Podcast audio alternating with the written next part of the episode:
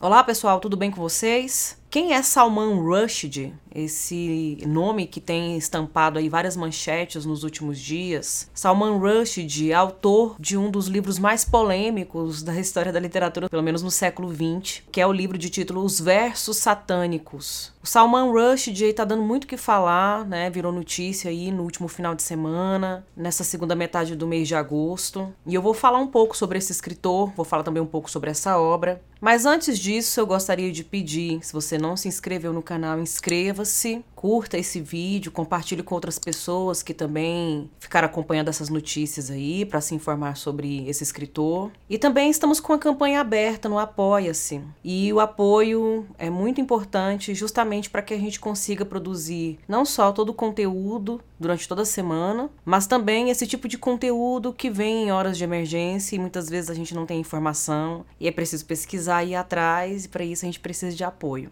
Vamos ao Salman Rushdie. É um escritor, autor do livro Os Versos Satânicos, que sofreu um atentado no último dia 12 de agosto de 2022, numa sexta-feira, quando ele estava se preparando para uma palestra que ele ia que ele ia dar, que ele ia oferecer num evento que estava acontecendo, e ele foi atacado por um criminoso que foi para cima dele com uma faca, ele foi esfaqueado várias vezes, de 10 a 15 vezes mais ou menos, na região da cabeça, do tórax, do abdômen. Ele ainda está em estado grave no hospital, pelo menos até a última notícia que eu vi antes de preparar esse vídeo. Ele estava em estado grave, embora ele estivesse apresentando melhora, porque no final de semana ele estava respirando com a ajuda de aparelhos, já já estava com o olho condenado, perdeu um olho, os nervos do braço comprometidos, o fígado lesionado, e é um homem de 75 anos de idade, né, com mais dificuldade de recuperação, mas até a última notícia que tive acesso antes desse vídeo, ele já tinha apresentado uma melhora. E isso pode ser positivo, né? Ele pode sair dessa situação, embora ele ainda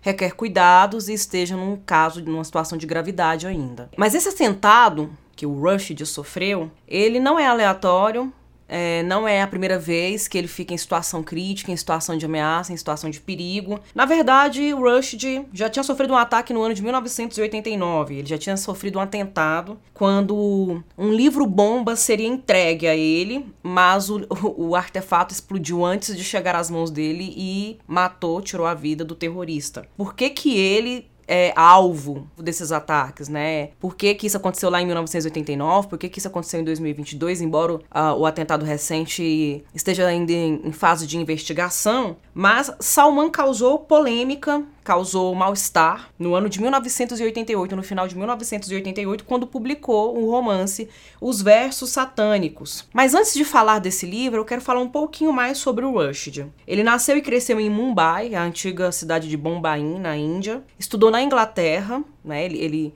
cresceu na Índia, mas foi estudar, se formou na Inglaterra e acabou se consagrando como escritor de língua inglesa. Uma das suas obras mais notáveis, né, que ganhou prêmios, muito premiada, é Os Filhos da Meia-Noite, né? Inclusive é por essa obra que eu conheci esse autor. Eu nunca tinha lido os versos satânicos. E aí depois desse atentado é interessante como que muitas vezes acontece um processo de tentativa de calar, de silenciar a liberdade de expressão das pessoas e os atentados fazem a propaganda contrária, né? Provocam um efeito reverso de, de alçar mesmo a, a pessoa a, um, a uma visibilidade muito maior, né? Eu fui tentar providenciar um livro físico, mas não consegui encontrar, alguns com valores exorbitantes, outros em falta. Eu acabei lendo o livro, né, em PDF. Mas em geral, é, quais são os temas centrais da obra do Rushdie? Ele costuma tratar de temas que estão relacionados ao expatriado, ao estrangeiro, esse sentimento de não pertencimento, né, que é algo que é muito fácil de sentir, né, quando se sente um estranho no ninho, não, me, não pertenço mais a esse lugar, algo de mim ficou no meu país de origem, e quando retorno, meu país de origem também não me acolhe mais. Então, esse sentimento de não pertencimento. Questões relacionadas à vida dos imigrantes, da imigração em geral, choques de cultura, né? O, o, o conflito, não só os conflitos econômicos, políticos que a gente às vezes testemunha entre Oriente e Ocidente, mas os conflitos culturais, principalmente, entre Oriente e Ocidente. É, mas tudo isso, todas essas questões históricas, reais, políticas, pelas lentes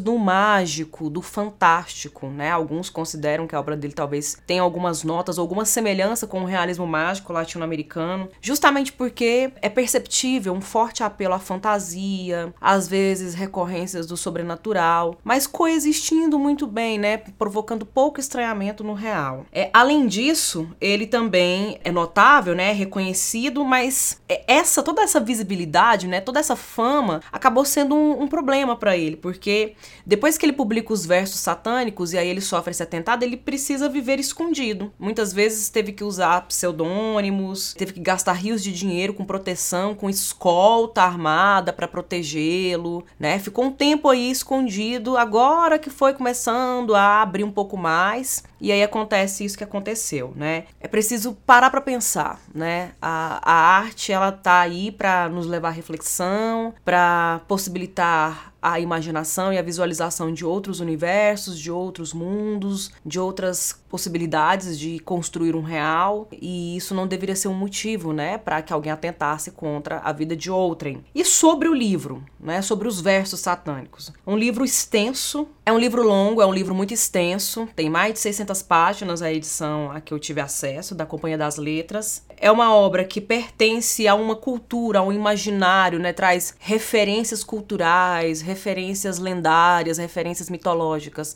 a uma outra tradição cultural, então isso também acaba sendo é, um ponto desafiador na leitura do texto, né? Tem muita coisa que a gente não tem vivência, então a gente tem dificuldade de compreensão. É uma obra que exigiu muito de mim fôlego para ler, né? Precisei muito me debruçar, parar para fazer algumas pesquisas, entender um pouco melhor. E a obra, ela provocou um mal-estar, provocou polêmica, provocou controvérsia, principalmente em relação ao mundo islâmico, né? O, mal-estar, ele, ele tá justamente fundamentado aí na recepção do mundo islâmico é, de como essa obra trata de algumas questões, porque ela foi considerada uma obra blasfema, né? uma obra que é ofensiva, que atenta contra Maomé e contra o Islã, contra o islamismo. Em fevereiro de 1989, foi declarada uma sentença contra o Rushdie é, houve uma ordem de morte contra ele, que é, que é a palavra é, no idioma, é fatua.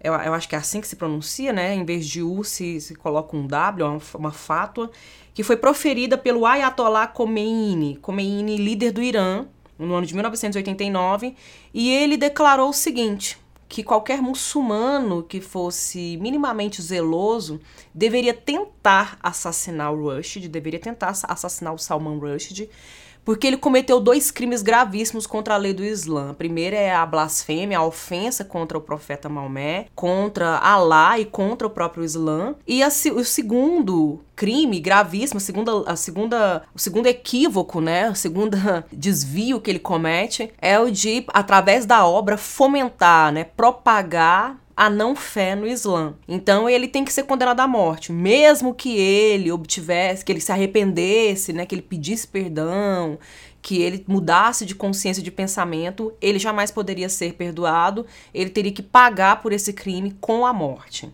E aí, diante disso, né, muitos tentaram assassiná-lo, né, houve essa, essas tentativas, de, esses atentados contra ele, né, mas não só contra ele, né, a, a sentença também proferia um, um, uma eliminação de todos aqueles que estivessem envolvidos na propagação do conteúdo do livro. Todo aquele que conhecesse o conteúdo do livro e propagasse uh, o, o conteúdo ali presente também deveria ser assassinado. E aí é o que acontece, por exemplo, com um professor, um professor universitário no Japão, é, em 1991, Itoshi Garashi foi assassinado na Universidade de Tsukuba. Ele era o tradutor dessa obra para o japonês. O tradutor da obra para o italiano é Tori Caprioli. E o editor do livro na Noruega, William Nygaard, também sofreram ataques nos anos 90.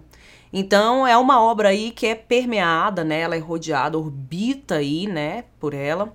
É essa atmosfera de violência, de brutalidade, de, de silenciamento, né, de censura, que é algo que, que é preocupante.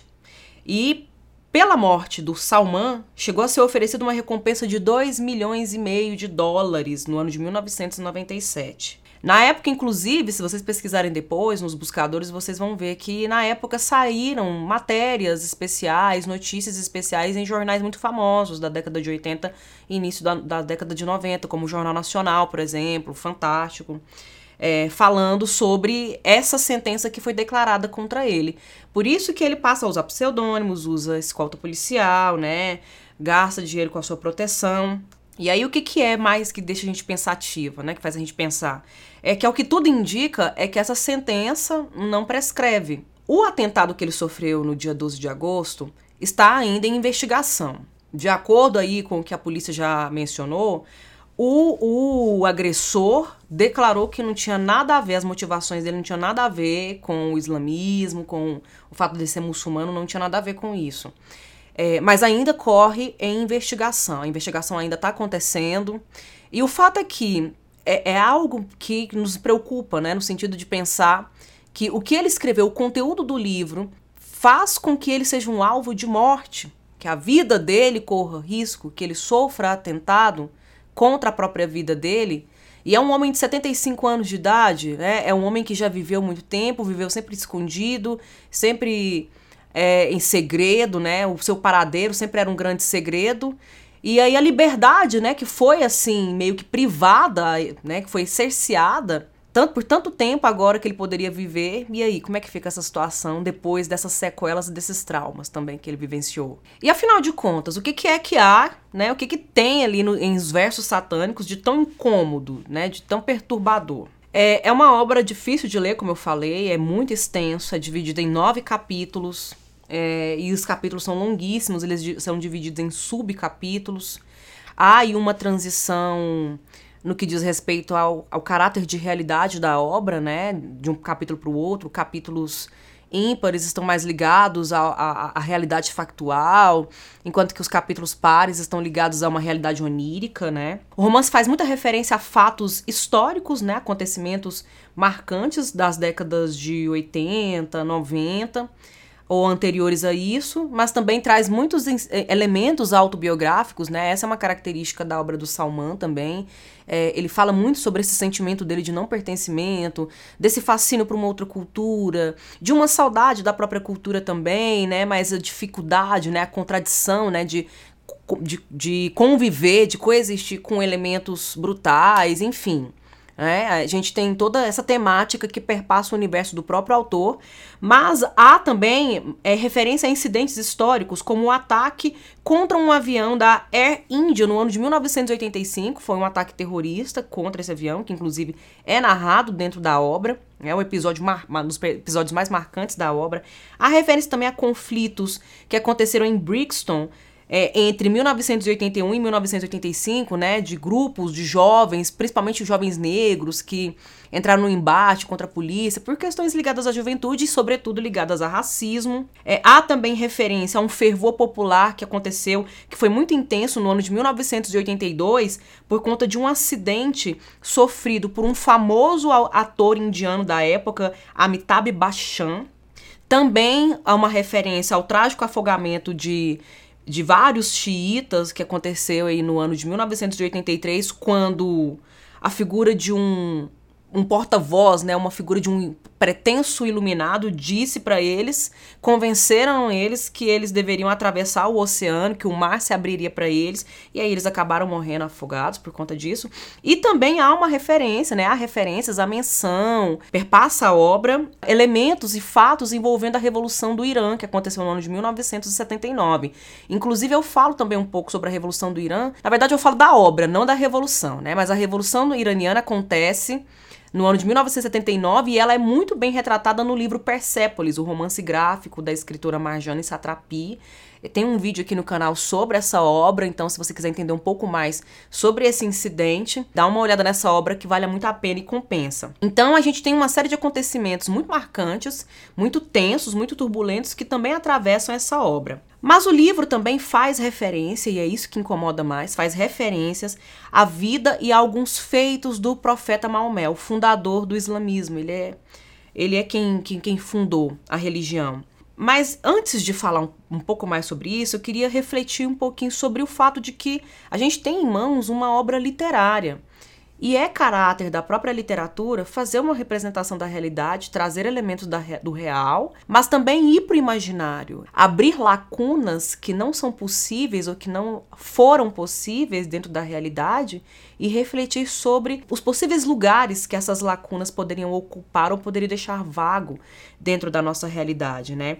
Então é muito complicado tentar colocar a literatura nesse caráter, nesse lugar de ser avaliada moralmente ou imoralmente, né? O livro foi queimado, para vocês terem uma ideia, né?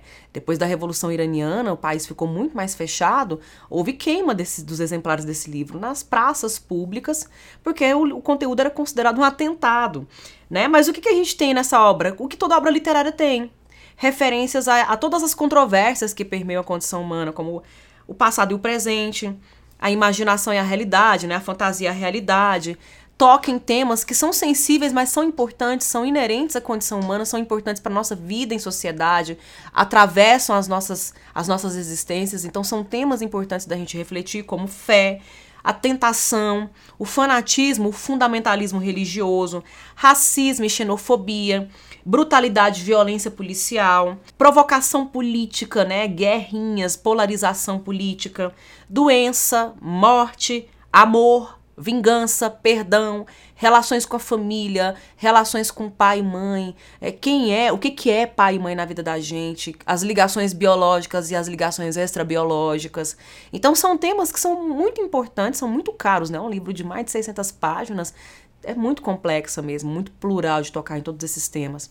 E são temas muito caros a a todo mundo que está aqui nesse momento agora, vivendo na Terra, né? Eu aqui falando, você que está aí me assistindo, enfim. Os protagonistas do livro são dois. Né? Esses nove capítulos narram peregrinações, andanças, acontecimentos na vida de dois personagens, Gibreel Farista e Saladin Shamsha. Os dois são indianos, os dois trabalham com cinema e TV, os dois trabalham com audiovisual.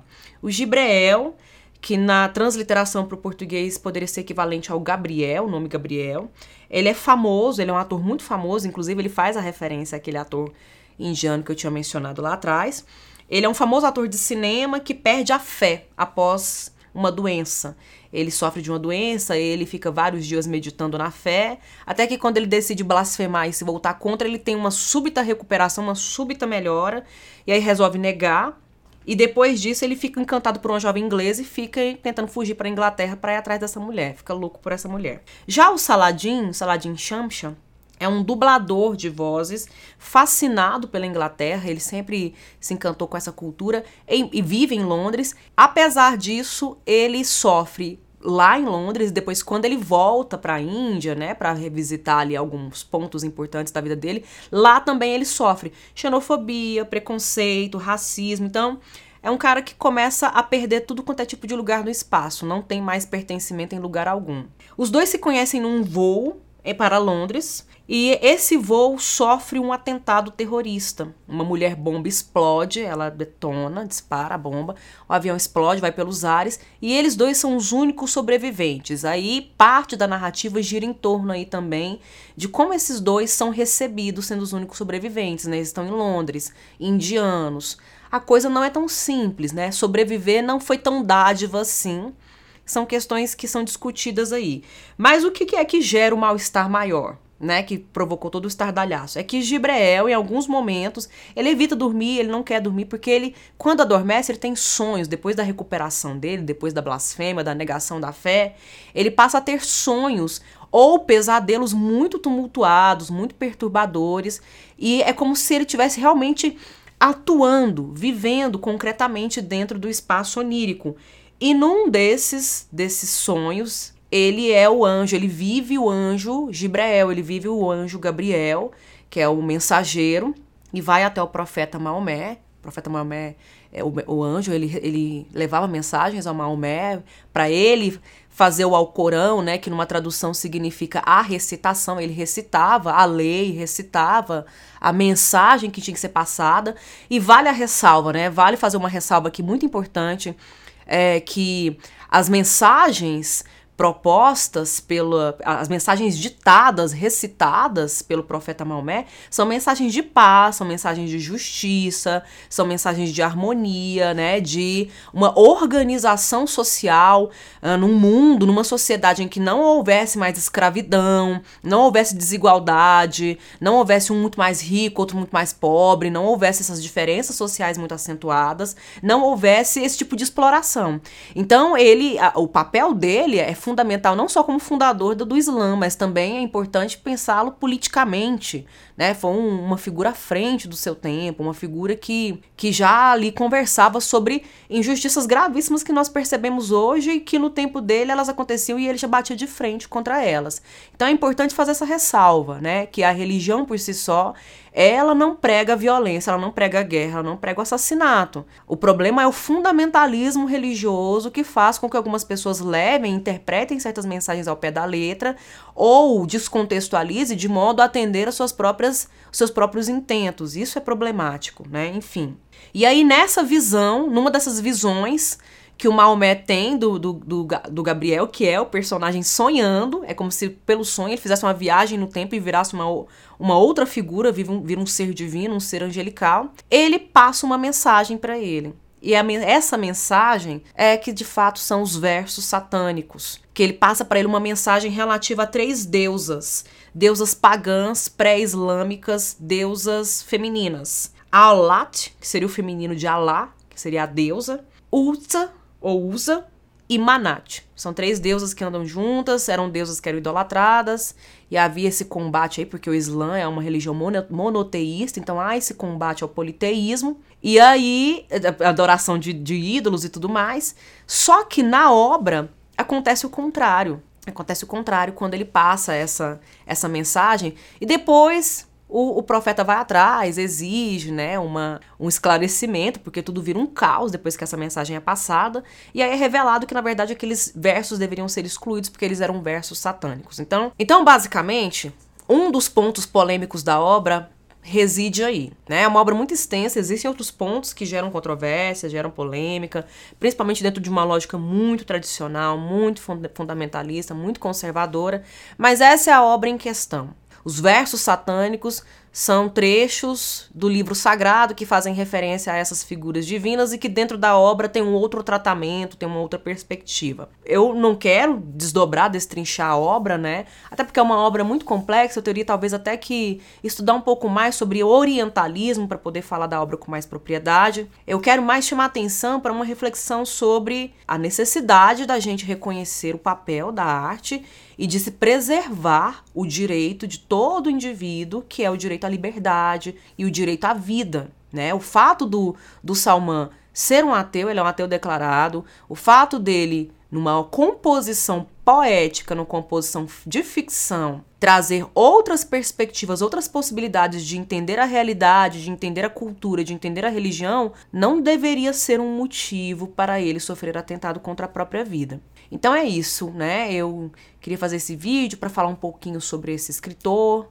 né? Porque a gente precisa pesquisar aí, com certeza vocês devem estar curiosos, curiosos para saber quem é Salman Rushdie, qual é o conteúdo desse livro, os versos satânicos, embora eu não dê conta de dar toda a lista completa do conteúdo dessa obra, até porque é muito extenso, o vídeo ficaria muito extenso, mais do que já está, que eu acredito. Só para para que vocês possam entender um pouco, né, qual é, de onde vem esse autor e de onde vem essa obra, qual é a perspectiva da obra, por que ela provocou tanta polêmica? E por que a polêmica reacendeu agora, de modo a fazer com que esse livro tenha virado um best-seller, porque as últimas notícias que eu estava vendo é de que a procura por ele no mundo todo aumentou estrondosamente a ponto de a gente não conseguir achar mais facilmente para comprar. Então fica aí nossa reflexão sobre o papel da arte, o papel da literatura na nossa realidade e a importância de se preservar a liberdade e o direito à vida de todo indivíduo. Bem, gente, essa é a reflexão.